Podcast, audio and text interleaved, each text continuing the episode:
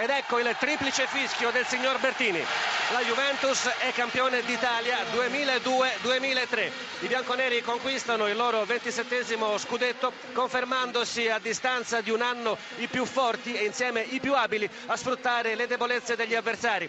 Di questa Juventus immaginiamo sarebbe fiero anche il suo primo tifoso Gianni Agnelli che sognava la terza stella, terza stella che ormai è vicinissima.